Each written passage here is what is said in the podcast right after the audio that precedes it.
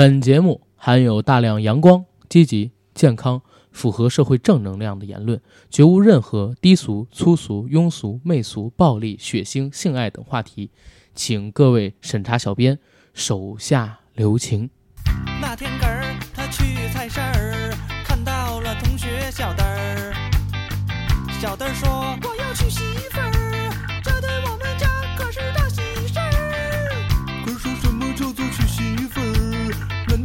事儿真的很有趣儿？娶媳妇儿都不知道什么事儿，回家去问问这个你爸的娘们儿。妈妈妈妈，什么叫做娶媳妇儿？难道这件事儿真的很有趣儿？儿子，你这个傻笨笨儿，娶媳妇儿可不是什么大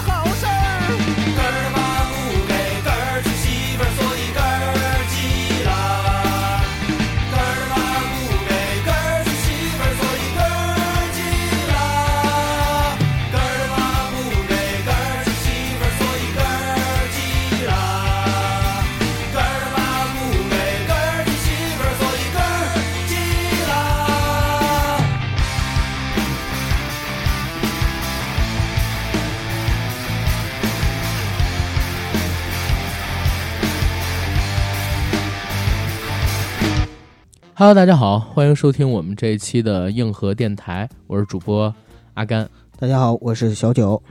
呃，为非常非？非常高兴啊，又能在空中和大家见面儿，嗯，然后大家久等了。我们阿甘从终于从马桶上起来了。对对对，我昨天病愈的，昨天下午的时候吧，我感觉自己身体差不多恢复了，嗯，然后也没有再连续，反正就是能离开马桶了吧，对吧？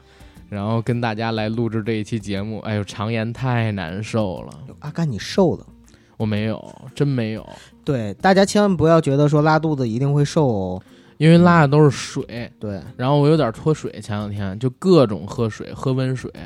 我妈给我烧好多，然后天天喝，天天喝，天天喝。我记得好像有一个听友说的比较专业的，说你这种拉肚子的话，一定要注意不要让酸碱平衡失调啊，就身体的酸碱性啊。对对对啊嗯，所以都是喝那怡宝，说是怡宝是碱性，农夫山泉是酸性，什么乱七八糟的。哎呀，哎呦，反正总算是病愈了吧。那说说这个病愈之后的感悟吧。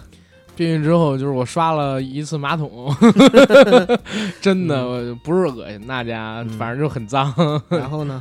然后现在这两天没喝酒，没吃什么荤的东西，嗯，多喝的是粥，然后吃点主食，主要以面食、面条为主。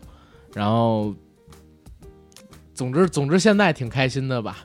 哎，对，跟跟大家预告一下，一会儿我跟九哥呀要去见一个神秘大咖。嗯，嗯，那个大咖是谁？九哥你来说吧。就是深夜小茶馆的主播派哥嗯啊，杨派 DJ 杨杨派，对，呃，因为之前呢，就是正好他来北京参加一个活动，然后我们就已经约好了嗯，啊，今天晚上一起约一下喝个酒喝个酒我就不喝了，我看着你俩喝。啊。行，嗯阿甘反正就负责开车，对我负责开车，呃，派哥是九哥的大偶像，对对对吧？对，但是因为他做恐怖类型的故事，所以我一直没咋听。嗯，但是我也知道这是音频领域里边非常牛逼的一个大咖，我们也好好跟人学学，取取经。好好学习学习，尽量让他帮忙录个片头啥的，因为他待的时间挺短，没法一起录个节目之类的啊。但是可算也是见上了吧？是的，嗯，之前一直想见，但是他一直安守在自己的那块故土上，嗯也平时不出来。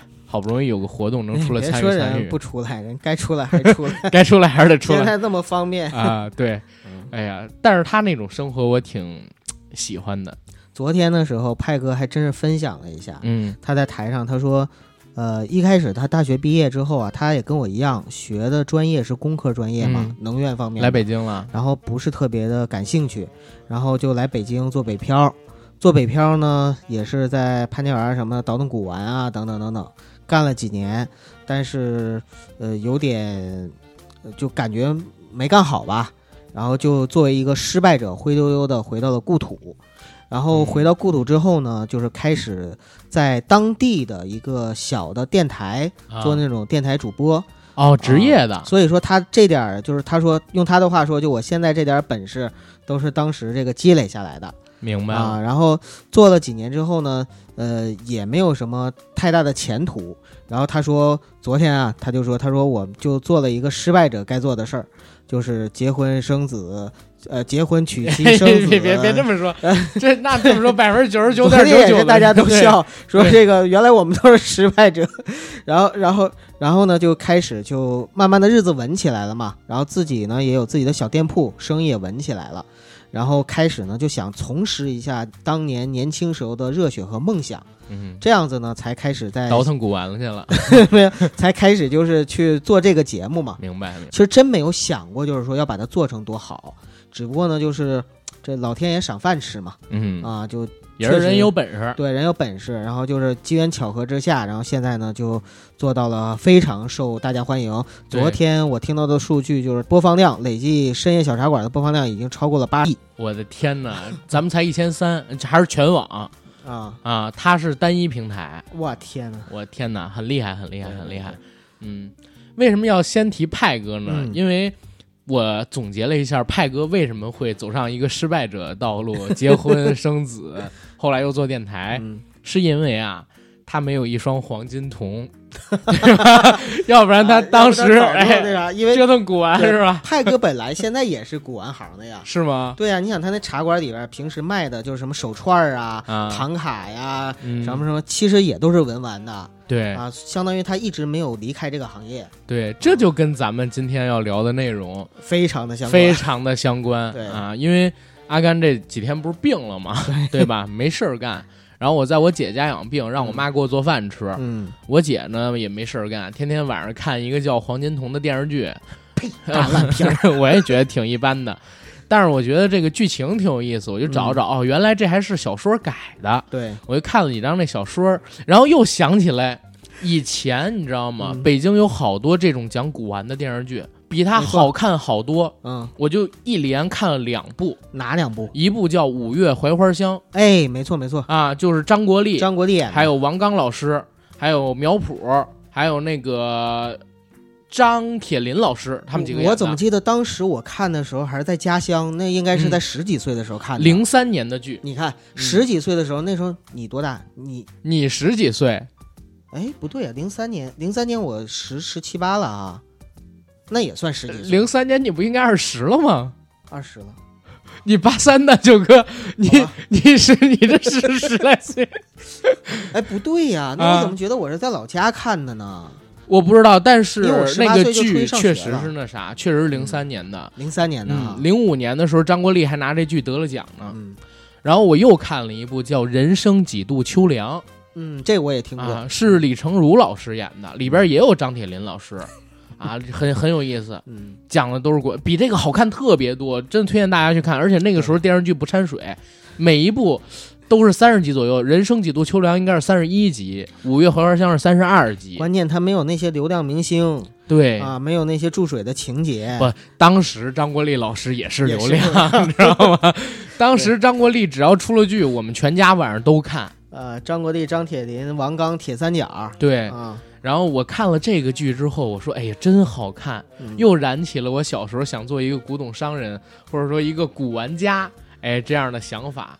我又看了一个剧，所以就搜到了一个啥呢？因为我记得小的时候啊，有一个剧叫《人虫》，这个我没听过没听过吗？嗯人虫是一个北京剧，就是它片头曲特有意思，叫“云中有只看不见的龙，云下有群没有印”。象。我唱的可能走调了。我可能我真的没没有接触过这个剧。明白，这剧就是北京台播，哦播了一次还是播了两次？然后它呢是分成了几个故事，有防虫、古玩虫，还有别的什么虫。哦我看的是古玩虫那我就明白人虫啥意思啊。啊。它那个是也是根据一小说改的。这小说写的是什么呢？说在皇城根儿底下，你要不然呢就成龙，嗯要不然呢你也得成条虫。嗯，这个人虫的意思就是人精的意思，知道吧？所以当时这里边有一段故事叫做《古玩虫》，嗯是李成儒老师演的五集，讲了讲，就是从上个世纪七十年代末，李成儒老师扮演的那个男主角嗯叫罗银水。这名字 你笑的什么邪恶淫荡的？不姓刘，姓罗，叫罗银水。好好好，然后你笑什么？我没笑什么呀，我笑，幸亏不是我本家姓儿，是吧？要不然不好聊了。然后这个罗银水呢，特别穷，嗯，经历了几次奇遇，成了一个古玩行里的大家。而且我也是通过这个剧啊，我才知道不能叫古玩儿，嗯一定要叫古玩行或者叫古玩意儿嗯。为什么呢？古旧的玩意儿，所以叫古玩。其实你要是再往广义上去扩的话，应该叫文玩，因为在文玩这个领域里呢，古玩是一一个行当嗯或者说一个领域。嗯然后另外呢，还有像杂项啊，呃，其他的一些文化的东西啊，包括就是现在的什么呃翡翠啊、玉石啊等等等等这些东西，其实都是文玩的行业行列里边的。明白。反正我是觉得特有意思，嗯，所以今天可以跟大家聊聊这几部电视剧，顺便让九哥也聊聊这个黄金瞳小说，因为好像你是那书迷是吧？呃，对我也是之前被我的姐姐推荐，嗯，说，哎，你看吧，这个这个小说应该你会喜欢。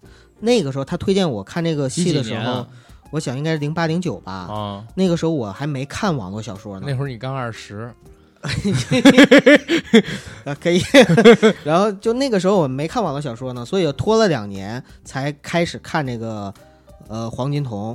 然后从看了这黄金瞳开始，我就入坑网络小说了，又看了打眼的，像什么宝剑呐、然后不是大宝剑啊，我 我鉴，定的鉴，我知道，我知道，我知道啊就鉴宝的意思宝剑，然后那个天才相师 然后迷藏啊什么乱七八糟的，哎呦，你说这几部书我都没看过，但是我听名字都特有兴趣，呃、我真的找时间看我。建议你，如果把黄金瞳看完之后啊，你可以嗯直接看那个宝剑。你说的不是电视剧吧？当然不是，我是哦书、那就行。啊，因为那个宝剑跟黄金瞳实际上它是有一个宇宙穿插的，就相当于嗯两个是同一个时空、同一个宇宙。呃，就是主人公差不多。呃，主人公有关联主人公没关联，啊但是主人公，但是黄金瞳里的主人公曾经在宝剑里出现过那么一下，就是同一个世界观共享、对，同一个世界观。哦，明白了。嗯，没事儿，反正这是刚才说的一引子，还有一引子是啥？就是最近这两天跟我妈待的时间比较多，嗯然后我跟我妈一起看这个《人生几度秋凉》跟这《五月槐花香》嘛。嗯我妈给我讲了讲，就是我们家小时候遇到过的一些有关于古玩的故事。你们家小时候也玩文文玩古玩？不是我们家小时候，啊我们家在我小时候。在你小时候。对对对，我先给大家分享我们家这故事、啊。好好好，二十一世纪初跟九十年代末的时候，就是北京的周边呢，常常混迹着这么一群人。他们本身啊，在潘家园儿啊，在琉璃厂，就是说在这个城区里边有自己的古董买卖。但是呢，这些人虽然有钱，却经常会开着车很破的车，穿着破衣拉撒的，跑到北京的城郊啊、周边儿啊下乡。对，下乡干嘛去呢？淘换老物件儿，指不定就有谁捡着一个大漏儿，对吧？什么叫漏儿啊？就是说捡到一个大机会、大财气，这个就叫捡漏儿。我们家就让别人捡了一次漏儿，咋回事呢？我们家那房子呢是生我那年，然后我妈、我爸他们新盖的，以前的老房是我奶奶他们那家儿，嗯当时盖房打地基的时候，从地底下挖出了一个就是石碾子，我不知道是石碾子还是什么别的，但我妈说是石碾子，她说那是一块儿嗯，像现在桶状的木桶状的一个白色的石头，嗯但是那个石头上边呢雕着花纹，中间是中空的，能插一根木头进去，多大呀？大概有三四岁的我那么大。啊，挺大的。啊，其实挺小的，因为我个儿不高，没有开玩笑，挺大的，挺大的。啊，那个碾子呢，当时家里边人不识它，不知道它是什么东西，所以拿它干啥用呢？大家小时候有过农村生长经历的都知道，看电视得用天线收信号，嗯那个天线呢，你不能插在地上，你一定要给它放在高的地方，它才能接到那些传播信号，才能看到更多的台。那我们家当时怎么干的？我们家是竖了一根铁杆子，把这个天线呢绑在这个铁杆子的头上，然后去接收信号。铁杆子直接插地上，因为它沉呐、它容易倒，怎么办？正好插在这个石碾上啊，当座了。啊，当座儿，然后再在地底下埋下一段儿。就是也很结实。有一天，我妈说是啥呢？正在家里边洗衣服，门口来了一大爷。这大爷说进屋讨口水喝，进屋讨口水，结果在院儿里就这么坐着的时候，四下就开始学摸我们家的东西。我妈还觉得奇怪，说这大爷怎么回事？学摸什么呢？过一会儿，这大爷跟我妈说：“哎，说这鸟儿不错，你们家是哪儿来的？”我妈说：“哎，什么哪儿来的？不是我们家的，挖东西挖出来的。”一听这个，那大爷是两眼放光。后来就跟我妈说：“能让我再细看看吗？”我妈说：“行，我把上边鸡屎给你清清啊。没有开玩笑，但是我妈确实说上边是有鸡屎，因为小时候我们家养鸡，嗯然后那个放在院子里边风吹日晒的，谁知道受过什么罪啊？然后拿水给冲了冲，那大爷呢就围着那碾子转了几圈，挨个学嘛。后来跟我妈说说这碾子不错呀，挺好看的花纹，说他想要。我妈说谁谁要这东西啊？大爷说我喜欢这个，您说个价儿吧，然后我就给拿走。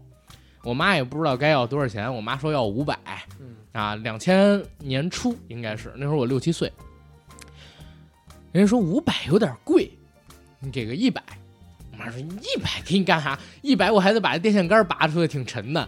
然后就来回还价，来回还价，最后还了一三百三百，啊，最后还了一三百。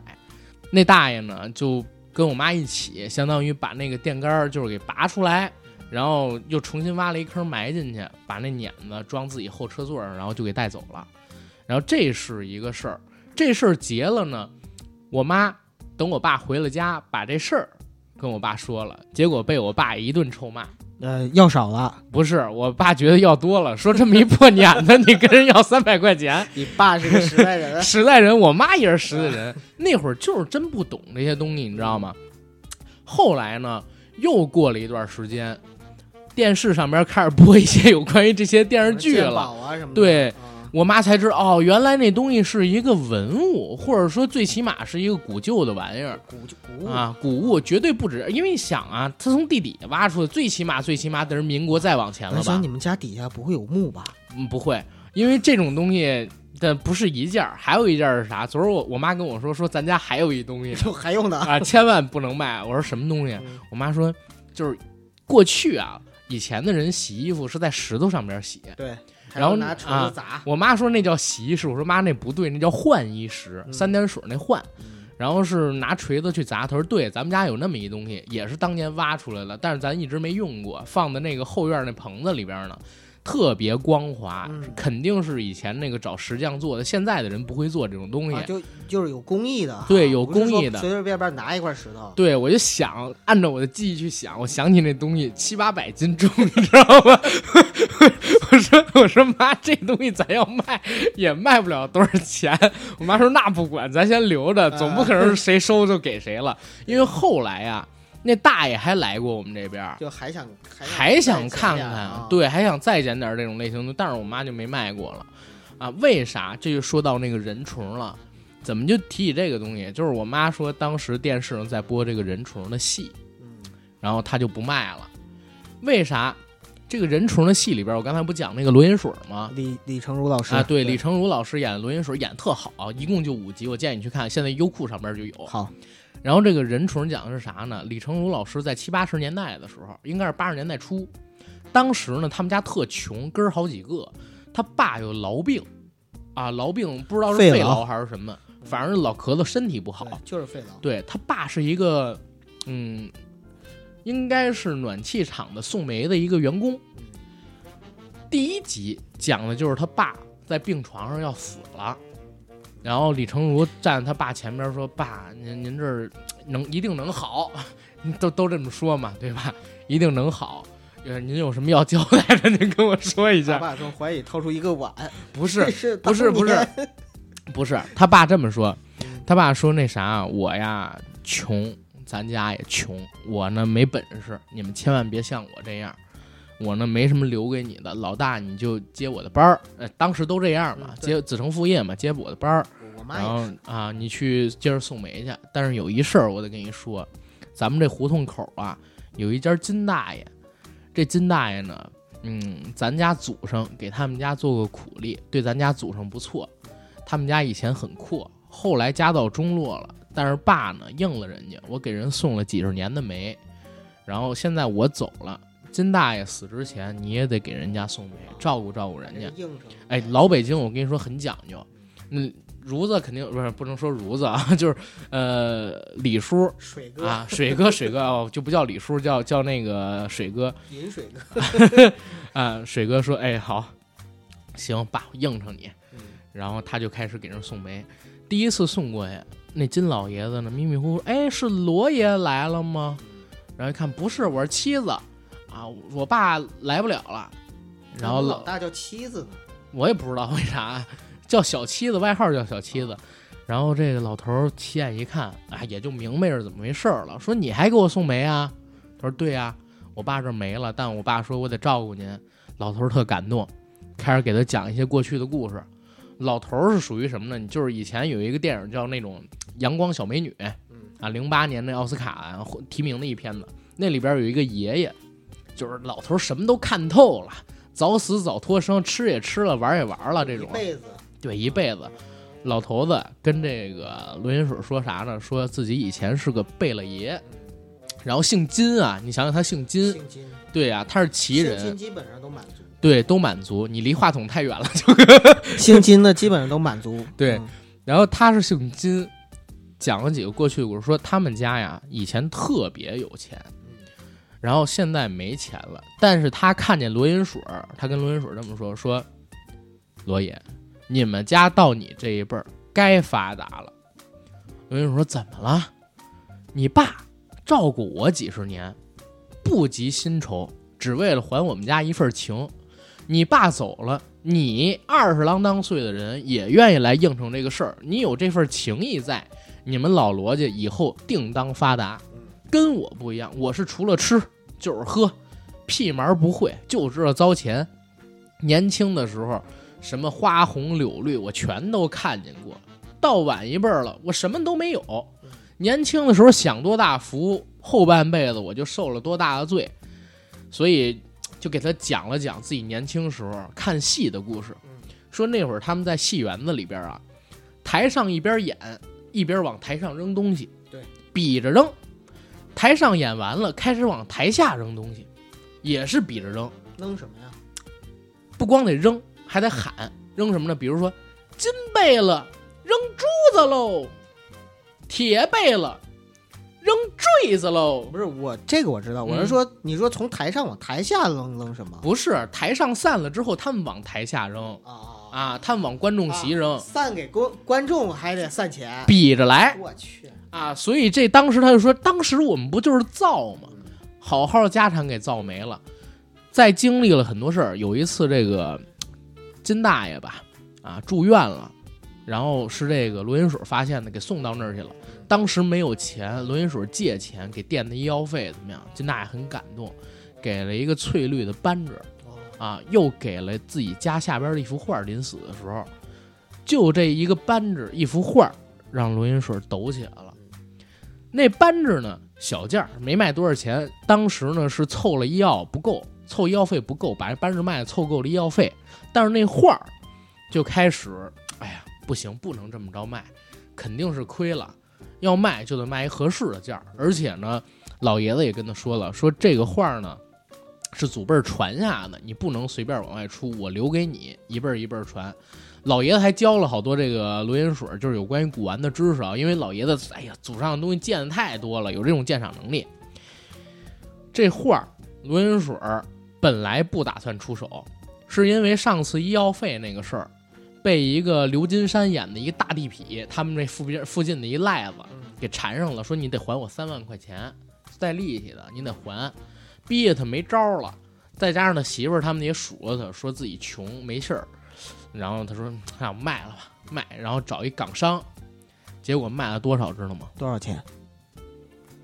二十万八十年代初，二十万美元，啊，还是美元？美元二十年代初美元。啊，八十年代初的二十万美元，当时就给卖了。嗯卖了之后一下就抖起来，回来，操，直接穿一西装，你知道吗？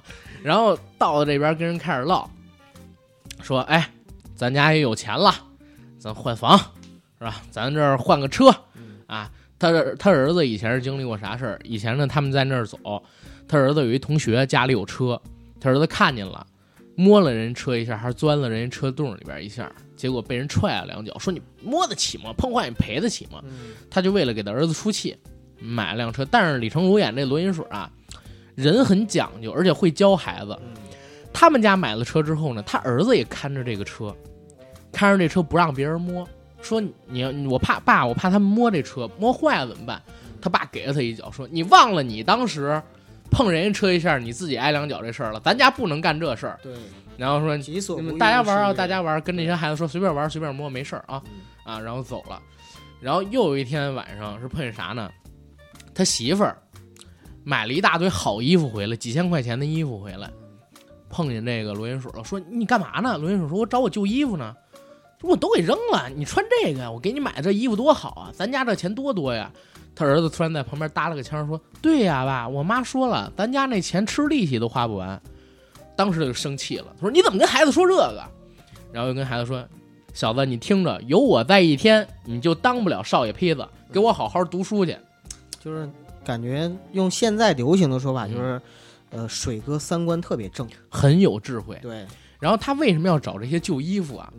嗯就是他学会了这些古玩的知识之后，开始从九十年代开着那个桑塔纳还是什么车，跑到北京的周边儿去搜这些东西。对，我妈当时就看到一什么桥段，她是到了一个嗯门头沟那块儿地儿，正好碰见一个碰见一大哥，大哥在那儿喝水，拿一碗，嗯他盯着那碗了，你知道吗？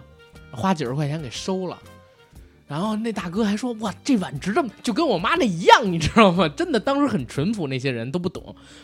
然后把这给收了，收了之后转头卖了上次收画那港商，嗯又卖了好几万。嗯又往那边去，又往那边去。这次有一人让他收一个大陶瓷盆、大瓷盆，张嘴就要六千，六千太多了，给不起，给一千，因为他看出那东西就是一民国的玩意儿了，不值那点钱。结果那哥们儿说不行，他自己认为奇货可居，非要要五千，要五千，要五千，然后没聊妥，说你在这喝口水，我出去待会儿。出去待会儿的时候，罗云水就是随便溜达溜达，结果看见他们家呀有一青铜的灯眼，嗯，这是好东西，说那要了吧。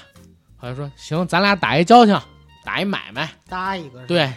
但是你好歹让我也是，就是心里平衡点儿。你这东西真不值五千，我就是老来这儿跟你们有感情。你这样吧，你屋里边东西你再搭我几件儿。你大哥说行啊，你随便挑，有什么是什么一特脏乱破的这么一茅屋，你知道吗？哎，挑来挑去，挑了俩碗，但但那碗都是很便宜那种碗啊啊，搭几件，然后把你这灯盏也给我吧，拿走了。结果那是他妈战国时候一青铜灯眼，一下子也值好多钱。战国时候都算文物了呀。你民国都算文物，何止战国？不不不，我说的是那种就是国宝级的文物啊。对对对，反而他当时就通过这些事儿起家了，然后我妈也通过这些事儿就留下了那个七八百斤那换衣石。我我跟你也说一个好玩的事儿，嗯好像是马未都马老爷子说的还是谁，我不太记得了啊。圆圆，就是当年啊，就是这种下乡收破烂儿，就是很多人就是从收破烂儿起家，然后呢也是做那种就是像你说的古玩虫，然后下乡去收这些旧东西，然后捡漏。但是乡下人呢，开始的时候很淳朴，后来也有不淳朴的。不淳朴的是干嘛呢？就你比如说，我把这个东西啊，有一个是也是大哥下乡去，也是类似这种捡漏。结果捡漏的时候呢，有一户农家的门口，那个猫啊，在那块吃那个就是猫食儿。哎，你说的那不是那个呃范伟老师跟那个高高老师他们那个小品吗？那里边有那个、就是、故事是吧对，就是就是原型。啊然后吃那猫食，那个盘子呀还是碗啊，他一看，哎，这是一个谷物，然后他就想把这个要过来，但是他知道，如果是直接要的话吧，因为其实农民也学精了，就你凭什么平平白无故要我这东西？肯定我这东西宝贝呀，对吧？所以呢，就他不能明目张胆的要，他就说，哎。你你这猫挺好的，我想买一只，然后然后然后人家就说说那买吧，多少钱？完了开了一个价钱，啊，也不太贵，说行，然后买了猫，交了钱，说哎这猫挺好，但是我担心它回去之后养不熟啊，环境很生疏。不吃东西呃，对，要不你就把那个它喂喂它这猫食的盆儿我也一起拿走吧。然后那个大娘说。那不行，我指着他卖了好几只猫。那个高老师他们那哎，那是是姓高吧？那女那个范呃高秀敏啊哦对，嗯是高秀敏老师，对，对，演那个小品可不光是这么演的，你知道吗？嗯他说行啊，但是你得加价。嗯人说加多少？张嘴开了一个几百，我忘了。然后说给了，对给了之后拿另外一碗对他。演绎了嘛，对啊有演绎，为了增加喜剧效果。说这碗是这猫常吃饭的碗，然后说我要这碗，不行啊，真不行啊。这个是一个，嗯还有一件事儿呢是真实的啊，就是不是那么演绎的，而是真实的。嗯就是有一个呃也是下乡的，然后呢在一户农家里边看到了一个桌子，那桌子很旧，然后是一个饭桌，但是呢他看出来那个是紫檀的还是什么的，就特别值钱。然后呢他就跟那个哥们儿约好了，说我第二天我过来拉这个桌子，我买了。人家啊那个农民特别淳朴。就想，哎，这桌子人家买了，还花了高价，就他眼中的高价，其实就嗯，没有多少钱嘛，嗯咱得给人拾掇拾掇呀，然后就给他不光是弄得很干净，然后还用砂纸打磨了一下，刷上了油漆。结果第二天，第二天过来一就你的桌子呢，就这个嘎嘎新的。这这真的是真事儿，你知道吗？我知道。所以就在在这种就是下乡收收这种东西的时候啊，其实发生很多好玩的事儿。就古玩行当就这样，古玩行当里边啊，为什么就是这个写黄金瞳的作者叫打眼呢？嗯打眼本身就是名在词一个，对在文玩行业里边一个非常有名的词，可以叫动词。什么叫打眼呢？比如说一个真东西你没看出来，嗯把它当成假东西了对，啊、或者是一个假物件儿，但是呢你以为它是真的物件儿，然后你给收回来了，这都叫打眼。对，所以就是在古玩行业的话呢，就是你交学费是一定的。然后第二呢，其实文玩文玩玩的是什么？其实玩的是一种人心。这就是我为什么觉得《黄金瞳》这电视剧不好看，太网络小说化了，你知道吗？没看下去，因为我陪着我姐看了好多集，哇，小时候写的那个叫庄瑞是吧？张艺兴演的那男主角，逆天了，我靠，连着捡漏，连着捡漏，每打一次都是大漏，你知道吗？那网络小说就是这个特点，就是打怪升级，嗯一级一级往上提高。而而且都越级打，啊！他开始捡漏的时候，可能捡的就是一些，比如说家里祖传的一个什么手册、小册子啊什么的那种弹祖手册、嗯，弹祖手记，然后后来呢，就呃意识到了这个呃文玩行业或者说这些古物有那么大高的价值，而且他能用眼睛去判断出来真假之后，他就不断捡漏，然后这漏越捡越大。但是你知道小说它好就好在哪儿吗？就我看《黄金瞳》这个小说的时候啊，他这种打怪升级，我其实没往心里去。但是他每一次在捡这些漏的时候，他会讲一些这个知识，对对对这个文玩它的历史，这是很有意思啊，的。它的这个常识，就比如说，我知道什么叫杂项啊，什么叫物件儿啊，什么叫玉器呀、然后还有就是这些东西它是怎么回事儿啊，然后它历史是什么的，这些东西其实是真的。明白，所以在看这些科普的时候，你会觉得特别感兴趣。我当时看里面，我记得有一个桥段，就是讲到庄瑞收了一个什么画，那个画别人看就很普通的一幅画，哦，我知道电视剧也演了，演了，但是这个画里边呢，其实它是一个画中画。对，就是需要去接画，就是把这个画，古代的宣纸它是分好几层的，可以，就你可以比如说这一层是一个假画，然后中间呢有一层真画，然后上面再铺一层假画，等等，就是这种。哦，这个以前我我完全不知道的，然后看了这个小说才知道，哦，原来有这么多讲究。还有一种就是，比如说同样的一幅真画，嗯。因为古代的时候那个墨呀，它能渗进那个宣哎，纸里嘛，对对对对，然后就是比如说，本来唐伯虎就画了一张画，但是通过人家接画呢，就给他接成三张，对每张都是真迹。对，你说的这个呀，正好能对应两个影视片段。第一个就是特别简陋的，像这次我看这个黄金瞳电视剧，我不知道是不是跟小说一样啊。黄金瞳电视剧怎么说的？说是这个张艺兴演的庄瑞啊，嗯捡漏，在一个拍卖会上看见了一个标价一万二的一幅唐伯虎的仿品，嗯。说是清朝仿的，嗯。但是因为是仿品嘛，哪怕它古，它也不值多少钱，嗯，他就给拿下了。为啥拿下？他眼睛有异能嘛，对，看这画里还有一幅画，然后带到了那个叫呃，也是李立群老师啊，李立群老师演德叔，对，德叔是他的一个启蒙的师。启蒙老师，，但是后来好像是大反派是吧？没有没有，在那个呃小说里边是相当于是一直给他养老送终的哦，，因为我到后边没看，但是我看弹幕有人说德叔是反派，啊我我我不知道呢？我我还没看到那儿。他讲的是啥？德叔看了这画儿说：“哎，瑞子，你这个漏剪了有点问题，你打眼了。”嗯说怎么打眼了？说这画儿是假的。然后那张艺兴说：“我是觉得这画是假的，而且我也知道它是假的。但是您看这儿，他指了一下装裱，嗯那个正常的那种古画不都一张宣纸，然后周边给你用那个布给装裱起来吗？表的有学有学问对，啊，他说这种装裱呢，我在您给我的书上我看到是民国之后，因为有一些收藏家害怕战乱的时候，这些画太扎眼了。然后故意这么装裱的，在上边放一幅假画，下边是真画。李立群老师说：“哎，这你都关注到了，你们稍等一会儿，我去我工作室，你们喝口茶，一会儿再出来说你们看吧。”李立群老师擦着对，手，因因为这个接话的手艺本身是不传的，对密不密不示人的，所以说一般比如说真的这个接话师傅、大师什么的，他做这个时候肯定不不会当着不会别人面儿，当着面。对，后来一揭开说，哎，外边这幅啊是假的，但是里边这幅是真迹，而且是唐伯虎的真迹。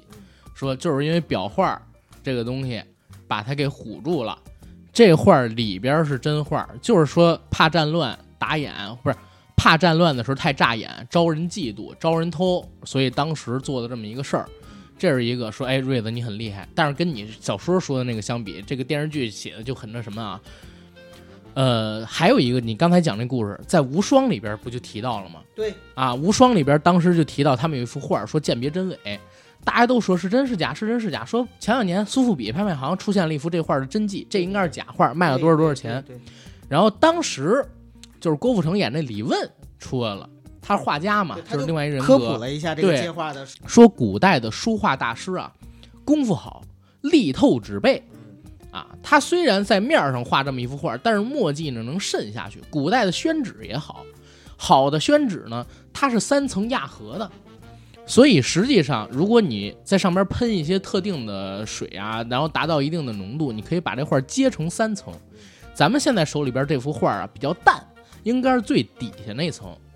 啊，上边两幅已经卖掉了，这三幅都是真画，只不过是一幅接三幅而已。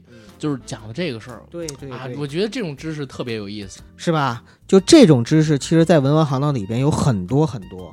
我还有一个印象特别深的，就是他们讲到，呃，这个应该就不算古玩了啊，就是讲那个赌石啊，赌石，啊，赌石，呃，就是因为也是因为黄金瞳它有眼睛嘛，所以就能看到。其实小说里写的是，他眼睛能放出一种灵气，这种灵气呢，能渗进到各种物件里。庄瑞的眼睛能吸收到呃不同程度的、不同颜色的那个气。灵气年头越久的话，它这个颜色越深。比如说紫色的代表哪个朝代的，然后青色的代表哪个朝代的，黄色、白色代表哪个朝代，是这样子的。好家伙，所以实际上电电电视剧改编了之后，可能就变成了它就是像类似透视那种异能了。嗯，电视改的是这样，嗯他看到那个玉石的时候，他能透过外边的这个石层看到里边到底是什么水，不是，他能看到里边到底是什么样的玉。啊，然后看到一些古物的时候，只要他聚精会神的去看，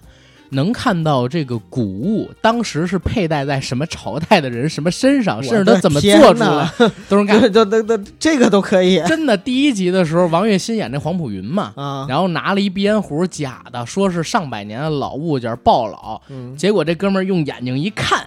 发现是在车床上边一哥们儿车出来的，你知道吗？旁边摆着几十个同样的，啊哎呦，我天，那个异能，所以你说派啊哥就差了这么一筹，你知道吗改？编改编就改编在这儿了。啊，对，改编的这块儿，其实庄瑞在实际上在小说里边，他在鉴别这些古物的时候啊，第一他有这个异能，他能够去鉴别古物的真伪，包括一些年代，但是更多的是必须配合他的古玩知识。对，他后来为什么又去呃北大进修。当时我甚至有一种冲动，我都想学考古了，就是因为看了这个小说。别别 别，就真真的是，然后就所以就是实际上吧，小说里边更好就写的写的两个地方，第一个就是对于这些知识的科普，它是真正的有水平；第二个呢是就是他在庄瑞既要表现出来，就是说对这些东西他得有一定的造诣，嗯然后呢还得演演示，就是在身边都懂行的人嘛，他还得对这些懂行人演示出来他怎么样去判断出来的。对其实他实际上考量的还是人心。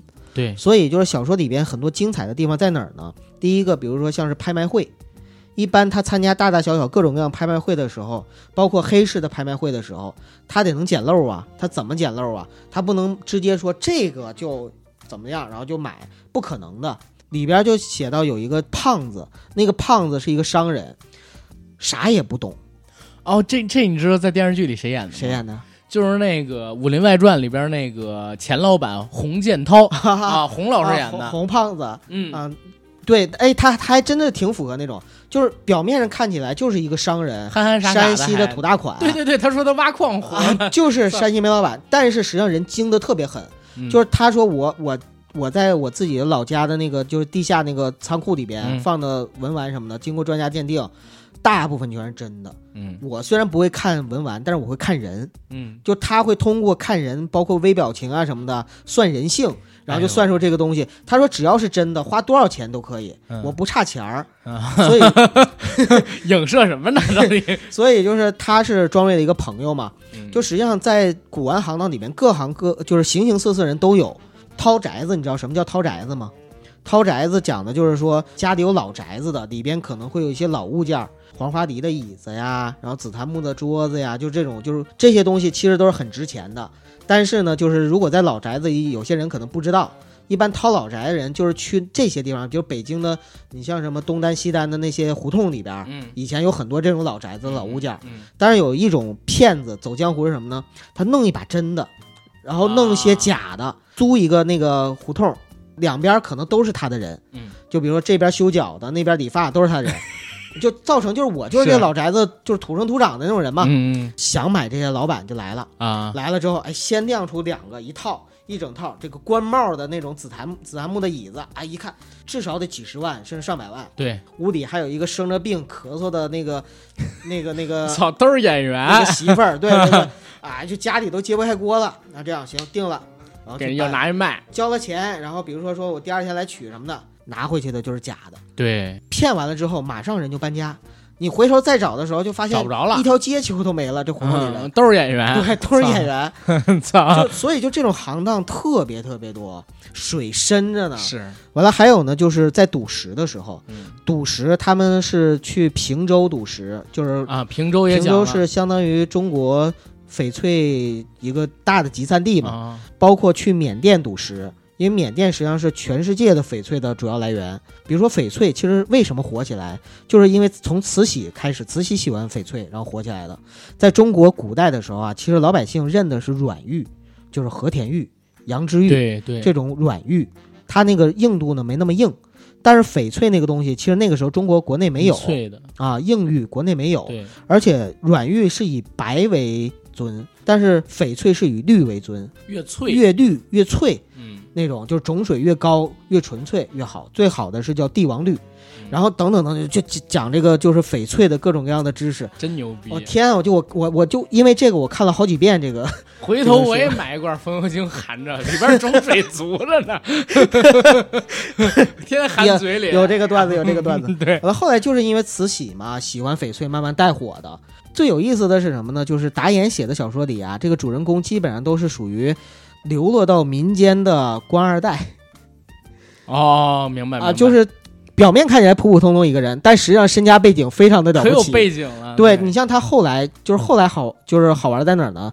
就你看到的是他跑到了这个真正的上层社会，而且是太子党中的出类拔萃的人。你这又在影射权贵资本主义啊，九哥。你想啊，去的都是什么玉玉泉山脚下啊，嗯住在那个部队大院里，呃，要么就是香港的富商跟那个什么何爵士啊，呃，什么李爵士啊，什么都是一挂的人，而且他们还要跟庄瑞的应该是外公吧，都都要尊称一声是那个就是老先生或者老将军。这也是嗯我纳闷儿的地儿啊。嗯，就是你说庄瑞在这电视剧里边最开始的时候跟黄浦云俩人住地下室，兜里边是块八毛没有，你知道吗？嗯但是转头又认识什么德叔，这是什么书画啊，不是古玩修复大师。是。啊。然后同时呢又认识那个玉石界的一个老大，姓古的一个叔叔。古，大师。韩童生演的，演的也特好。啊，韩童生演的这戏里边你知道好多老戏骨，嗯。就是虽然戏很难看啊，但是 里边配角都特啊好。搭戏的很多。那个重案六组里边季杰啊啊，啊那大姐，啊。然后英达的弟弟英壮、啊都有。梁天儿，啊。然后洪老板就是洪胖子，还有那个什么，嗯，就是刚才我说的李立群老师，嗯。还有韩东升老师，就是一票老戏骨带着他们演，他们老戏骨出的时候演的真好，你知道吗？哎，就就是主角什么的差一点关键是我我看的时候，第一集我就没看下去，主要是改改动太大了，嗯。然后改动太大了，我就原著党有点接受不了，他那慢镜头打戏我就受不了，你知道吗？跟《神雕侠侣》所以大家还是去看那个小说吧，嗯，因为小说里边吧，这部《黄金瞳》主要就是把文玩这个行当基本上就是给你讲了个遍，明白，然后你如果看完这个再看宝剑的时候，你还能去接触一些，就是上九流下九流这些暗门，明白，什么小偷啊、贼呀、骗子啊什么的，他也给你讲了一遍。嗯嗯。哦，哎，你说刚才说赌石这个啊，嗯我正好跟你分享个事儿，是骆老师跟我聊的。哎，骆骆老师，嗯，上次我们去上海跟骆老师录节目的时候，我们还聊到赌石这个事儿了呢。嗯大家可以去找找那期，胖爷我们在酒店录的，还被人查是不是吸毒什么的乱七八糟的东西。啊，那期里边骆老师讲了，骆老师说现在啊，和田玉几乎已经快挖没了对对对，啊，说最近这些年炒得太火，嗯说以前和田玉很多，多到什么程度？说过去他听老一辈儿人讲，说到了新疆那边，可能说人垒房子这些砖头里边就有玉。啊啊，你知道吗？玉这个东西吧，其实就是一脚天上一脚地下，对，就是特别极品的，特别贵，但是吧，一般的吧也也也很多。他不是，他说那个可能那些垒石头里边就有特好的玉，但是当时就是当时有一段时间，对，有一段时间不拿那当事儿，嗯是因为最近这些年太火，而且玉料的价格每年涨得特别厉害。对，然后问你赌石吗？他说他没赌过，但是他看别人赌过。真是一脚天堂，一刀呃一刀天堂，一刀地狱啊！那个差别真的特别大对。说你看着形儿特好，上边又有台，是吧？然后觉得里边有水，天窗，对。然后，天窗之后看那个种水特别好，结果就那么一寸，然后整块大石头就那么一寸，对。然后他妈拍着几亿的石头在那放着，没有人敢开，对，就这种情况，他说多的是。然后你刚才说这个东西啊，是黄金瞳，嗯。但是我想说一下，就是除了黄金瞳之外，那谁，那个五月槐花香嗯那个戏才是真的好戏，你知道吗？大家可以看零零三年的剧，那演得特好。为啥那戏对古玩我觉得讲的特好？他前面写了，就是艺术指导是马未都老师。哦啊，艺术指导马未都老师一开场先讲了点事儿，先讲什么事儿呢？讲了一个词儿叫打醒儿。嗯什么叫打醒儿？这是以前就是古玩界一个比较有意思的词。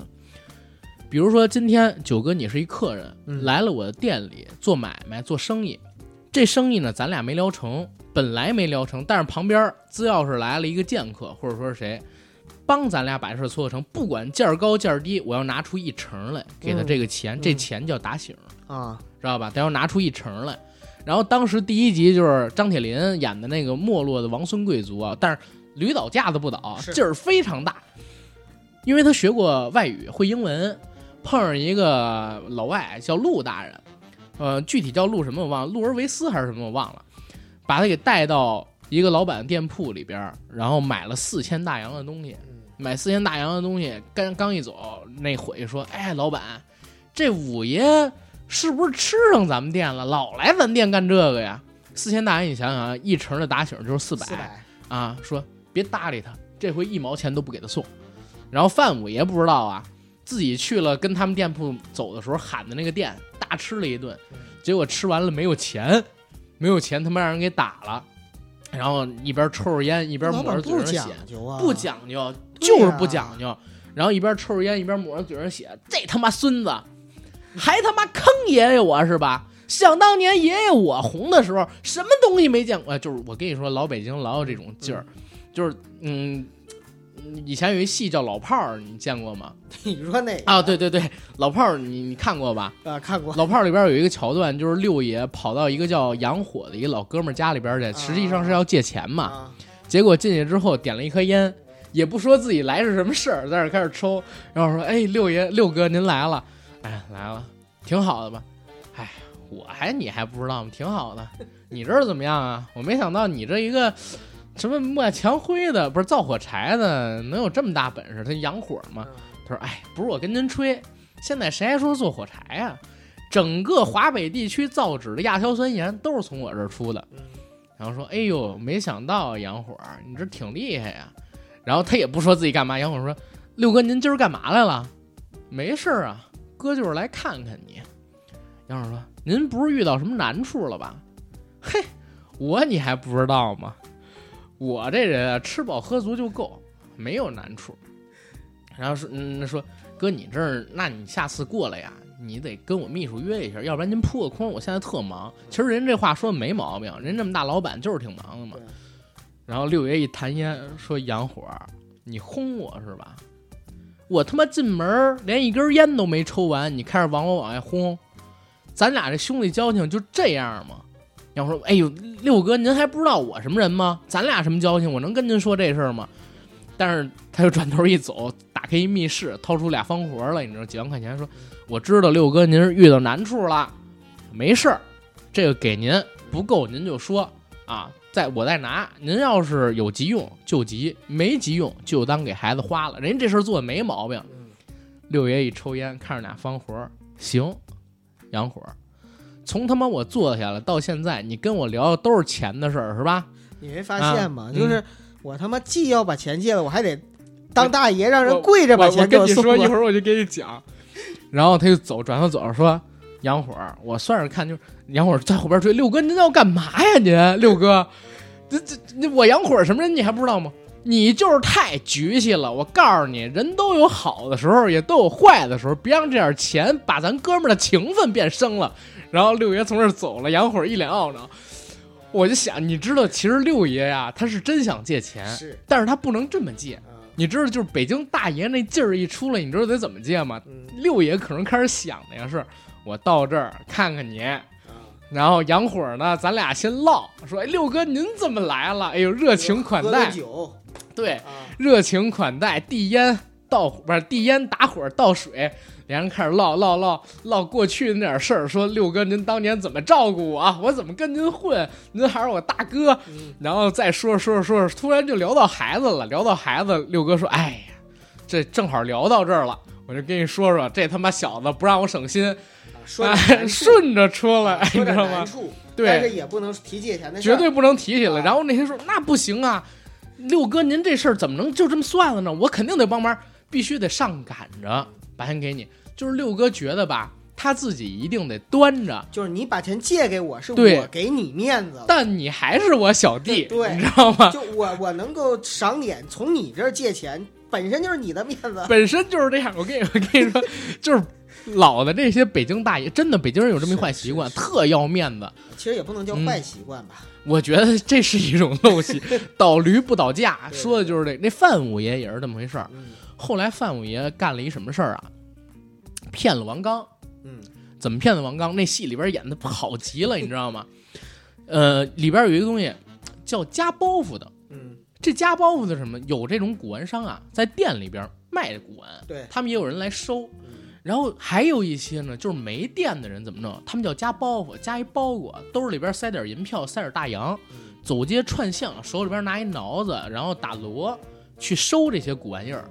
在民国的时候，这东西很多，因为当时好多八旗贵胄什么的家里边都破了嘛，开始卖东西养活自己。张国立、范五爷当时穷了，穷的不行了，碰见以前从自己家买东西那么一夹包袱的，那人请他吃了顿饭，说范五爷您怎么混这样了？我这样挺好。我跟你说，五爷我呀是吃饱喝足就够，您也别请我吃什么肉之类的东西，这东西我不吃。晚上吃了鸡食，嗯，就是窝窝头，挺好。你知道，操，非常牛逼。那哥们儿说别这样，别这样。那五爷您您想怎么着？五爷我呀要干票大买卖，你这里边的东西我能挑一样吗？那哥们说您挑啊，您挑是我的眼睛福分。五爷一挑，那里边有一堆画儿，有一堆画儿，说不是有一幅画儿，说这画儿我要。那哥们儿来，不行，您挑别的都行，您别挑这画儿，您千万别。五爷说管着，咔拿走了，拿走了之后，这哥们儿跟旁边那群也是夹包袱的说，这孙子。就这画不值钱，我他妈就是故意拦着这画，这画一块大洋都不到我买的，半幅，它是半幅真画，而且还被虫给蛀了。啊，就是半幅跟半幅假的拼在一起的那种，不是，就是半幅画，啊就就是半幅，就是半幅。画，然后他妈的还是那什么，还是让虫给蛀了，没有款儿，你知道吗？就是上半幅有，下半幅没有。但是五爷精啊，五爷买这画是干嘛？他是要做成假画儿，我能想到，对吧？包括就是你比如说我我展给王刚看的时候，我只给他露半幅，王刚对 王刚演那个掌柜啊，叫蓝一贵，外号叫蓝半张，你知道吗？为啥？为啥叫蓝半张？就是说我只看半幅画，我就知道是真假。然后那范五爷啊，特孙子，你知道吗？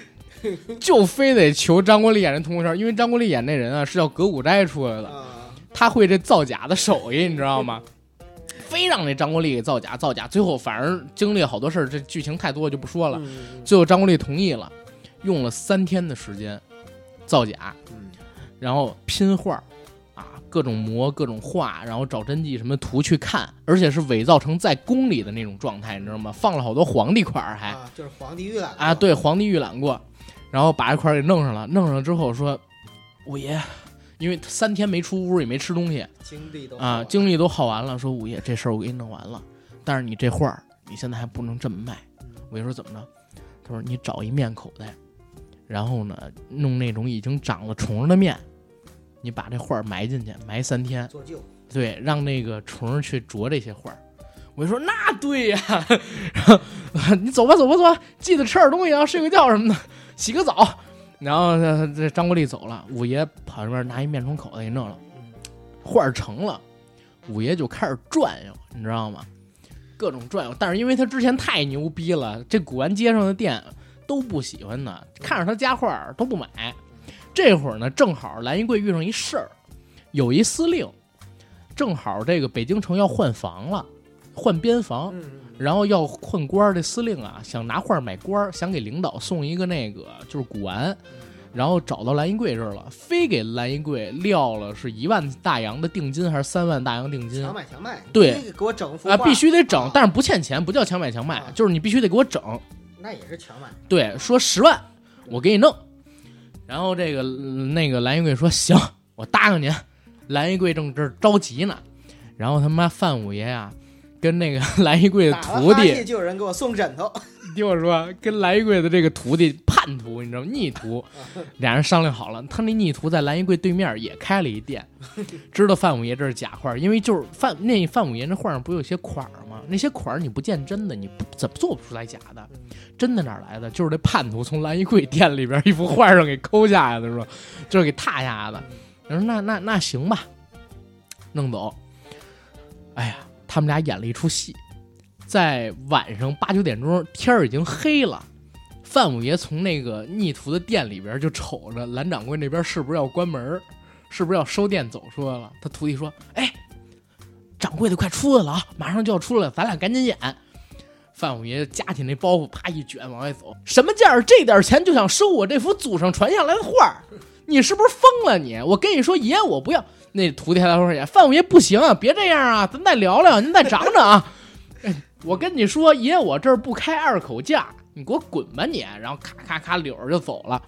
走了以后，这蓝掌柜你知道开始心生嘀咕，跟自己那个二徒弟，就还在他店里那徒弟说：“哎，徒弟，你说这范五爷手里边夹的那东西，是不是有点像一幅画儿啊？” 自己开始往上撞，你知道吗？对，这范五爷家里能有什么画吗？他徒弟说：“师傅，我觉得是这样啊，这种牛逼的东西啊，一般都有传承。你要说一普通老百姓家里边啊，拿出一幅牛逼的画来，我觉得可能性不大。但你说这范五爷家里，这会儿王刚老师就接话了，说：“哎，对，是不是他从自己家炕底下或者哪儿底下挖出了一幅画儿。对你这自己给自己讲这个历史，你知道吗？范五爷都还没铺垫这画儿怎么来的，他就给自己编了，说你跟着他，请他吃顿饭，他要是回家了，你就回趟，你就跟他回家，然后告诉我他家在哪儿。然后徒弟跟着走，他跑过来了，蓝衣贵跟人过去，跟人过去之后，因为他开始跟范五爷他俩还有矛盾，你知道吗？闹矛盾，然后跟范五爷要是不闹矛盾，范五爷也不会坑他。啊，不坑他。然后他妈的，范五爷还拿着劲儿，一进屋，范五爷正蹲这儿检验屁抽呢，你知道吗？已经穷成那样了。哎，范五爷，哎，范五爷，哎呀，您今儿怎么来了？蓝掌柜说那个，哎呀，我这不看看您，您啊，真您眼里只有钱，怎么能来我们这地儿啊？然后蓝掌柜就看那画儿在桌子上，用一蓝布包着嘛，嗯，说：“哎呀，跟您喝口茶。”然后我这儿没水啊，来来来，徒弟把这个，他把那茶就开始往桌子上放，一边放把那画儿一挪，你知道吗？顺便说他这么说，这么说啊，说：“哎，徒弟去烧水，这还不快吗？他烧水，来，您的杯，我的杯，这是茶，这是壶，哎，这是什么呀？” 然后范围出，你管呢？管什么？哎我怎么看着是幅画儿啊？范伟说：“是画儿，祖宗上传下的。我们家下人前两天跑过来说，哎，这是以前留给他们的，让他们传给我，赶过来报恩来了，给到我这儿了。”然后那个蓝衣贵说：“那得让我看看。”行啊，您看看吧。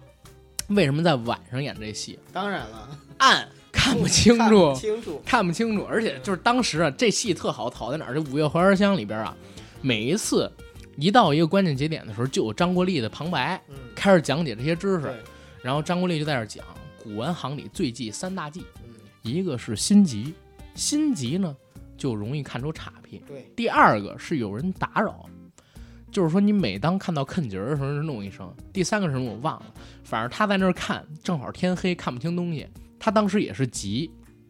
因为那个大帅催得紧，想着急收画，对，又加上范五爷在那儿说：“看吧，蓝掌柜看东西，那肯定是看得快呀。”哎呀，蓝掌柜刚打开半幅，您不叫蓝半张吗？您觉得这画真不真啊？蓝掌柜像真像真，正要往下打，哟，您怎么还看一张啊？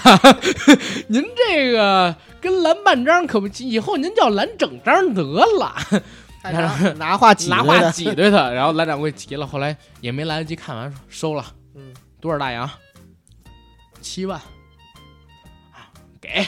操，当时拿走。当然还挣三万呢。他挣三万是佣金啊，他收的这画嘛。我能挣三万啊，然后他还跟张铁林说了，说我这画啊，我明着告诉您，十万块钱卖，大帅说。张铁林说，您甭拿这气我，我呀，我不眼馋，嗯我也不眼红，我这七万挺好，我也挺好，要搁我，你知道吗？然后他妈的，蓝衣柜回了自己店里，嗯开始细看，说：“徒弟，赶紧把灯拿来，咱看看这幅画。过两天就看不见了，你知道吗？”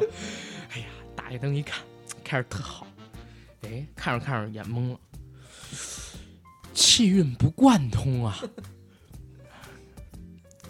看看看，然后呢，突然发现一个面虫儿，你知道吗？还在那画上住虫住对儿呢，我操！懵逼了，我操！这儿就讲到古玩界最规矩，就是为什么这剧好看，就讲好多规矩，说就是啊只要只要交互了、交割了，对你这个东西你没法去找去对，啊。他拿着这画儿，啪一卷，卷上就要去范五爷家，刚走出门儿，打嘴打给了自己给了自己一大嘴巴，召回来说：“我亏得起这个钱，我丢不起这个人，对我不能承认自己打眼了，要不然我名声就臭了。”对，所以他就卷着包裹回老家了。然后那个大帅，大帅不知道这画是假的，送过去了。送过去开始收的时候，他那领导还挺满意，说：“啊，你回家等消息吧肯。定回去也得找人长眼嘛。”过了三天，把人大帅叫过来说呀：“西北那边水利局，西北水利局缺一管事儿的，你去那儿吧。”然后把他就给安排走了，你知道吗？第二天他妈副官什么的带着枪就直接去那个蓝衣柜那店了，这叫被安排的明明白白。被安排的明明白白。我操！反正那个戏演的是特别有意思，特别好看，其实去看看。其实啊，就是古玩这个行当啊，嗯就是最有意思就民国时期，因为那个时候是战乱频频繁，然后而且那个时期呢，就是呃流传下来的祖祖辈辈流传下来的东西呢也多也多，啊，然后。等到建国之后啊，因为大家都知道历史原因，就一直到改革开放之前，已经完全断了，很呃，多、断了很多，很多的东西，其实而且很多东西都毁在了那个十年浩劫里边，啊、当然了，也有有识之士，就真的是保护的时候也保护了不保，护的很好。保护了不少，呃，但是损坏的肯定更多。然后这些呢，到了改革开放之初的时候，其实那个时候的小年轻人或者年轻人来说，真的很多不懂了，已经就真的是失传了。被什么给科普的？全都是被港商。被港商对，啊哎，我刚想说那个人虫那戏，为什么那个画卖给那港商了？嗯当时是也有人要收他，因为那港商当时好像说是二十万，但没说是美元，你知道吗？嗯有人说也给二十万，但是他怀疑那哥们儿要卖给外国人，嗯，然后他说我不卖，咱祖辈儿传下来的东西只能在中国人手上。罗云水当时这么说，后来卖港商，港商说又科普一概念啊，说古玩家跟古玩商是两个概念对，，一个收一个卖。对嗯，先有古玩家，再有古玩商，对，而且古玩家是爱这个东西，嗯，对吧？他不会轻易的让这个东西糟践。人家说那个就是藏家或者玩家是对，家里也是就是身价这个百万、千万、上亿，但是穷的百万不叫家，千万我也觉得也称不上古玩家。那个时候万元户都是家呢。嗯啊，对对对。然后，但是呢，就是穷的叮当乱响也有，为什么？因为他每个物件儿拿出去可能都能卖很不少钱，对但是哪个都舍不得去卖，对心都耗。对，所以就是越收越多，越收越多，然后他又舍不得卖，所以就实际上又穷得很，然后就生了个儿子，然后就开始偷偷，哎，很多啊，就是从老子那个从小就开始往往百分外之九十。往外倒腾倒腾，偷偷拿去卖。五月花儿香里边就讲了，嗯。就好多那个当时的，嗯，王府大院儿嗯，在第一辈儿死了之后，就是靠卖东西活着，而且就在当时那个时间段儿，外国人好多来收收这个街上的古玩，全都出了国了。然后最结尾为什么就是那个那个戏跌宕起伏啊？最后干了一什么事儿？有一个外国人，就刚才说人陆大人干了一件特缺德的事儿，他要把那个龙门石窟里边的一个叫众生礼佛图的石雕壁画抠下来。抠下来。嗯找谁谁都不干，说这东西长在山上你怎么弄？你给我整个雕下来，但是不能坏，给了数不尽的钱吧，几万几万大洋的给你。想民国那个时候，去了，去了那边找石匠，石匠说我不干。这东西传几千年了，上边有灵气，又是众生礼佛图嘛，要遭报应。这事缺德。对，人不干，非逼着干。然后那两个石匠说：“我死，我也不动那个，自己磕在那墙上磕死了。那个石雕上还沾着血呢。但是当时去的呀是什么呢？当时去的是伪军。嗯，伪军说：“我反正要钱，我跟你说我要。”跟当时带头那就是蓝衣贵那逆徒说：“你别管，我现在我要。你怎么弄？我们砸呀！”直接拿就是就要拿那个钻刀上，你知道吗？把那壁画给弄碎了，然后带下带碎块回来。那个谁还拦着？那徒弟还拦着，因为他也爱古玩嘛。他说：“你别拦，我跟你说，今儿这东西你是要也得要，不要也得要，钱你得给我。”上去就把那壁画什么的全都给砸了，给碎了。结果带回了几大箱碎石块。张国立演的那个佟掌柜之前呢是去龙门石窟那儿描过小样，那外国人想把这这个壁画带出国嘛，让这张国立啊去看看能不能修复。结果张国立一看这画儿，哎呦，死的心都有了，跪在地上，趴在那个石头上边对，喊祖宗，说对不起祖宗，然后要揍这个陆大人，结果被人后脑勺咔干了一下，直接坑这儿了。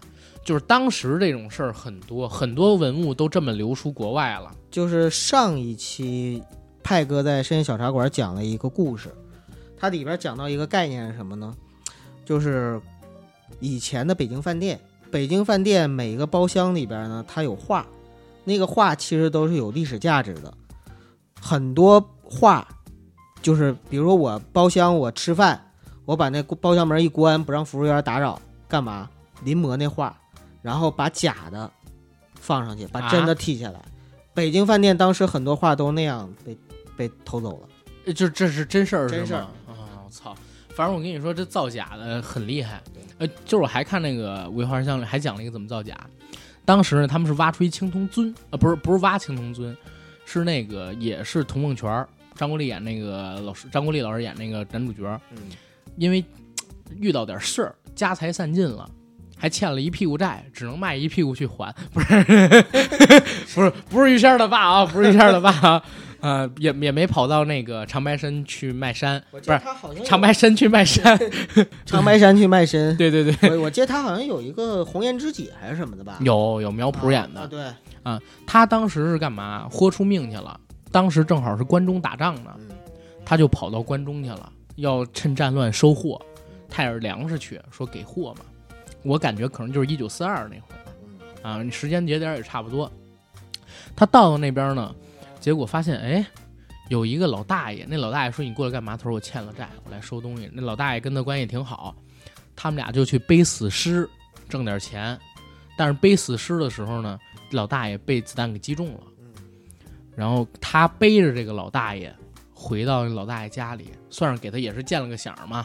啊，临死之前，老大爷说：“你呀、也仁至义尽了，你也是个好人。我告诉你，在我们家床铺底下有个什么东西，你把它弄出来，然后怎么怎么样。说这东西是值钱的，但是千万不能让国宝流于外手。这也讲到这个剧里边的一个核心观点，说货卖识人，价儿低点儿也无所谓，嗯，宝贝儿也高兴，你也高兴。”对，啊，古玩有灵气，它里边这么说。后来呢，他一打开，我操，一个战国时期的一个带着二十多个铭文的一个青铜的四手尊，嗯把这带回来了。结果就因为这出事儿了，他把这个照片儿还有这个铭文的那个文字给了范五爷，范五爷结果他妈他爱咋呼嘛。把这个给流出去，让老外看见了。老外开始各种算计他们对，嗯然后他就做假，做了一假的给老外。怎么做的假？我讲的可真实了。先是到了北京周边儿，这好像得拿尿泡吧？呃，不光是这样，嗯他是先到了这个北京周边儿，然后呢找了一个专门做青铜模具的，他们找了一大堆特别古老的，也也是上三代的青铜器，但都是碎片儿，嗯把那个青铜给熔了，熔了之后重新按模子做出了一个东西，然后开始雕，雕的一样了。说怎么造假呀、你这东西还是新啊，怎么让它上锈啊？说从古上传下来的方法最简单的是什么？放在男厕所小便池子下边儿，啊，三尺深的地方埋七天，埋七天就能长锈，而且这锈啊还特自然。但是呢，有一个问题，味儿，味儿，所以他们就后来用什么方法？用强酸啊，嗯浇一遍，浇一遍之后呢，让它在阴凉的地方自然阴干，也能长出锈了。现在也经常有人用这个事儿啊，就讲这个，哎呦，反正是讲的很真实，还讲什么鸡蛋清儿、白灰什么东西叫万年牢，把那个就是就是一些东西能粘上，瓷器啊对修复那个碎片儿粘上之后，对没有缝没有痕迹，也是骗人。他们怎么让那没缝打蜡进去？对啊，在外边抹一层蜡。对啊，然后他妈结果人一玩嘣儿掉了，你知道吗？我操，引出人命，结果那老板就上吊了，因为这个事儿亏了好多钱那肯定啊！我操，嗯反正这这个古玩这个事儿确实很厉害。应了这个价，那你就认为这个东西值这个钱，然后你也别回头找我跟我说这东西是假的，是什么乱七八糟。对，买定无我也。没说这是真的嗯，啊，这东西就是一工艺品，所以其实玩的就是一个人心，一直一都是这么一直都这么 对玩。是一很几乎就没有那个有有是啥？就比如说那个大帅，嗯，人家是真不讲规矩，带着枪去了 对，啊！你们但一般人买这个，而且尤其是古玩古玩商嗯收到的假货，一般都密不示人。我再不从你这儿买了，但是我也不能对外说我从你这儿收到假啊，的。，对，不能害坏了行规。蓝衣柜不就买了那幅假画吗？对，结果呢，被那个惦记上了嘛。后来那个事儿解决了之后，有人拿这事儿要挟他，把他押到监狱里边去了。嗯，押到监狱里边拷打他，他都没说这假画从谁那儿来的，就是很讲究，你知道吗？还是得讲究嗯，有规矩。因为那个肯定也是想找那个张国立去作假，是吧？嗯，不是，就是想找张国立买那个青铜尊啊，啊，但是呢，呃，说你买这青铜尊，你肯定不卖给我，找茬嘛。对就找茬，其实我必须得找一个你手里的把柄。哦，后来想起来，那个画是他做的，只要蓝衣贵承认那画是他做的，就能找着大帅的人收拾他们。对，然后蓝衣贵死活不说。后来那张国立跟那个张铁林去看蓝衣柜的时候，张铁林还是说：“你把我换进去，范五爷 范五爷这劲儿又来了，这，劲儿又来了，你知道吗？我操！就是说，这换你进去，你肯定也不说呀，是吧？是人家只能说把我弄进去，让你们他妈情面上下不来嘛。嗯然后张国立因为这么着答应了那外国人说卖的尊，然后又去做的假尊，然后弄的这事儿。哎呦，反反正这事儿哎呦，真的很有意思。哎呀，其实古玩行呢有意思的事儿确实太多。你知道我我爱逛潘家园儿，嗯，但我逛潘家园儿的话，我都买啥吗？买啥？啊，第一买一些兵器，比如说刀啊什么这些东西，管制刀具，呃，不算管制刀具开不开刃的是吧？因为这些东西吧，就本身就是工艺品，我就是为了玩儿、嗯啊，我也不管它值就是值不值钱。第二呢，是买一些真正的工艺品，就摆在家里好看的，就绝对我我不敢去碰那个，就比如说什么，呃，有有收藏价值的呀，什么古玩啊、玉器啊、文玩啊这些东西，嗯，因为这些东西的话，我交不起这学费，这是第一个。第二个呢是真的，你要是入了这个坑啊，后边真跟着万劫不复。你要么就是你真的上天堂，要么你就下地狱。对对对啊，而且关键没有师傅带，没有传承的话，太难了，太难了。就包括现在就辨别玉石，它到底是那个自然的天然玉石啊，还是这个人工的呀，还是合成的呀，还是什么的，这个东西我都不会。我之前我有客户是那个做呃生意的，有卖玉的，有卖翡翠的，嗯还让我跟他去那个不是让我去跟他到那个缅甸去去弄这个石头，就是去赌石，别别，我都没跟他去，因为我不敢，你知道吗？真不敢。啊，那块治安又乱，然后你要是没点什么呃背景，或者说没点资源的话，没点势力，啊，有去无回啊。嗯，对，那边就是治安很乱，毕竟是交界地带嘛，对对吧？哎呦，我我前些日子看那个黄金瞳里边那个赌石，嗯，也是说的很邪乎，很邪乎，你知道吗？关键，骆老师跟我讲啊，说那个石头，你别看它是翠绿的，但是你在雕的时候啊，它那灰也是，就是那个灰不是沾水嘛，他们用水，然后绳子破什么的嘛，也是黑的，嗯。它就是石头，嗯。所以你在用光照啊，用 X 光啊什么，你根本看不见里边到底啥样。对，这就是神奇的地方啊。嗯，就是翡翠这个东西，你外表看着的话，你现在就即它就是使是现在这个科研手段、科技手段，你都没有办法就是透视到它里边。对，所以这就是神奇，或者说它这个之所以有这么高暴利的地方，而很多人为什么愿意赌，就是因为你可以花很少的钱，但是如果一一旦里边有一块奇迹发生的话，就比如说一个特别种水特别好的，对，那你可能一下子就陡然而富啊，对，那种感觉是对于很多赌徒来说，你想想好嗨什么有，好嗨哟，好嗨哟，而且不光是光是翡翠，你像那个国内还有这个鸡血石。啊，啊鸡血石、还有玛瑙什么的，呃，还有就是像那个刻章用的那些东西、嗯啊，印章的这些石头，其实都是可以去赌的。是。嗯，而且现在我我还发现一个事儿啊，就是张国立、张铁林、王刚、吕成儒他们不演了这几个剧吗？他们还都玩这个。他们本人就是这个。前两天王刚有一个节目综艺节目，我也看看了是吧？操，一趟上亿的四合院儿，啊，然后呢，院子里边全是古董，范增的画儿。嗯，有一东西说，哎，我把这个热的好像是水壶什么的，要放一桌子上，别放，这是黄花梨的，好几百年了，不金烫。操！就这种真的是就玩物件玩进去了。对，你像马未都马老师都已经做了自己，哎，说到这儿啊，我我想起马老师的一个采访。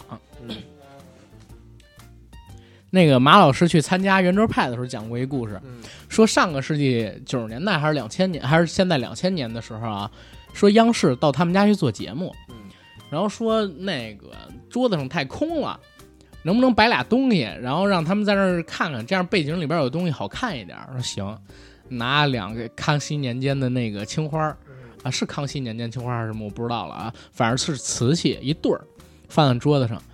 屋子里边人多，嗯，结果就导那个机器镜头的时候啊，碎掉了一个，碎碎了，碎完了之后，满屋子鸦雀无声。值钱了，嗯，值钱了。是吗？变绝品了。对，啊，就是你知道拍卖行有过什么事儿吗？干过什么事儿？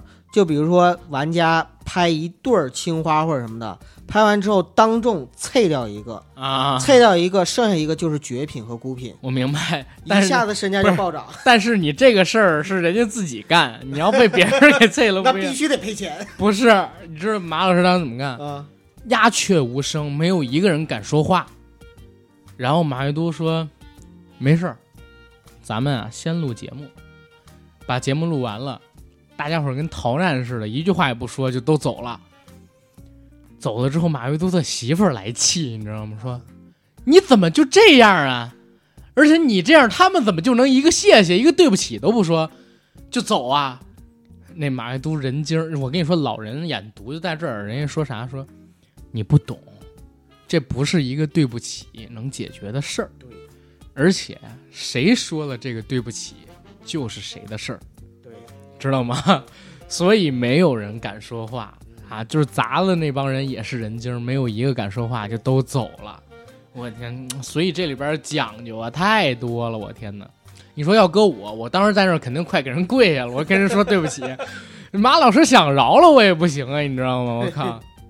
哎呦我天哪，这这都都是血淋淋的教训啊！我靠！哎呀，这些东西吧，怎么说呢？文玩这个行业就是这样，就是你在，呃，你在认他的人的眼里吧，这个东西就值老鼻子钱了。还是远啊，哎呀，这怎么说呢？就文玩这东西就是这样，你在认它的人眼里啊，就一个物件值老鼻子钱了。但你要说不认它东西，那说你这不就是一个什么玩意儿吗？不就是一个什么东西吗？那其实它也确实就是一个什么东西啊！这背后什么历史啊、文化价值啊等等等等这些东西，怎么说呢？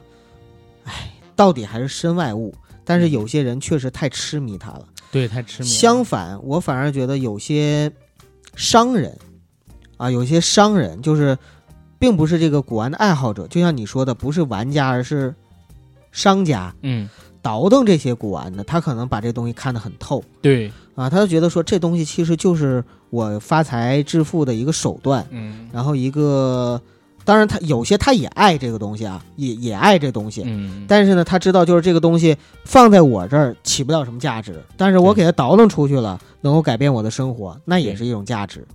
所以实际上这个东西，唉，咱们俩穷光蛋，你好，你好好把你家那个幻音石好好的保存。我，跟你说，不止幻音石了啊，还 还有有还有东西别呢。老宅子，实 老在老宅子是没有的，不是实在咱过不下去了，阿甘，咱俩扛着铁锹把你们家挖一遍，看看能 挖出啥哎，来。我跟你讲啊，我们家还真有个东西，嗯就是我太太当时留下的。昨儿我跟你讲了，就是有一对儿那个瓷器坛子，嗯那坛子呢，我奶奶以前就是腌点咸菜用，嗯一直还在。然后上边还画着人，那个人还有那个图案之类的东西。说这东西是从我太太那儿传下来的，你想想我太太是多大，然后而且不是我太太买的，还在往上。清末清末民初最早得是清末民初吧，也得稍微值那么点钱。但是我奶奶说留着，这个千万不能卖了。但是八成是归我小叔了，也归不了我。嗯、但是但是我们家那换衣石七八百斤呢，毕竟我这到时候好歹拉一刀。到到时候来一刀，来一刀，我操，出水儿，是 一一一凉凉的，这这碧绿碧绿的，不知道是往里边灌的六神还是那个风油精，我靠！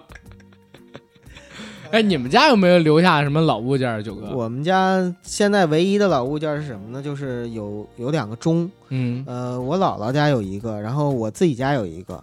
我当年来北京之后嘛，就我们家动迁，然后当时很多东西卖破烂儿，我就跟我爸说，我说这两个钟一定要留着，那是相当于是我从小看到大的两个钟，它不算是古物，但是算旧物。嗯就是现在潘家园旧物市场不是也卖一些旧物吗？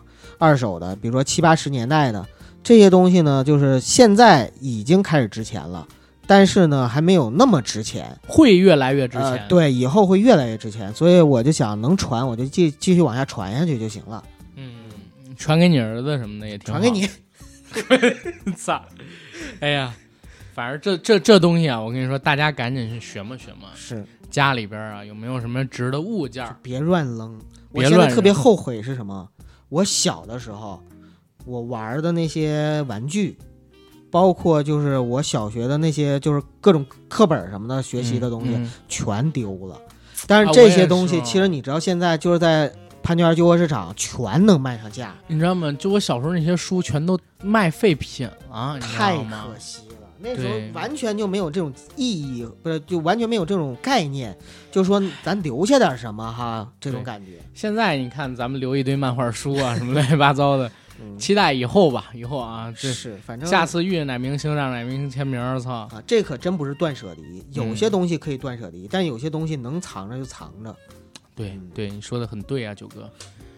哎，行，那咱今儿其实可以聊到这块儿了，是吧？行，其实这个话题吧，可以说很大。嗯，呃，我们要聊的话，以后还可以找嘉宾来，然后咱们多聊几期都行行行，嗯我我是真想着古玩咱们得请个嘉宾来啊，啊，然后说个事儿，正经事儿啊。对一个是我们下周一啊要上这个付费节目，嗯，俄罗斯最神秘的男人啊前苏联吧，啊，对，前苏联最神秘的男人，嗯斯大林的精神导师不是。斯大林强制性供奉的大师，希特勒最恐惧的男人特异功能啊对，人士沃尔夫梅辛啊，嗯下周一就上啊，应该是在七月十五日的早上十点，对，欢迎大家关注。不知道去哪儿听的，到我们公众号上就能收到链接。对。同时呢，因为本周一我们已经上了中国奇人钱学森啊，从火箭技术到黑魔法这期节目反馈也非常不错，大家在我们公众号里边回复钱学森就可以获到链接，这期的销售数据也很好啊。嗯。然后再有，如果想加我们微信群的，欢迎加群管理员 Jacky L Y G T 的个人微信，让他拉您进群。我们的公众号和微博叫做硬核班长，欢迎大家关注，好吧？好，好，哎，对，还有一事儿，免费节目下期将更新，近代中国最受争议的男人康生。嗯，嗯，敬请期待。谢谢大家。嗯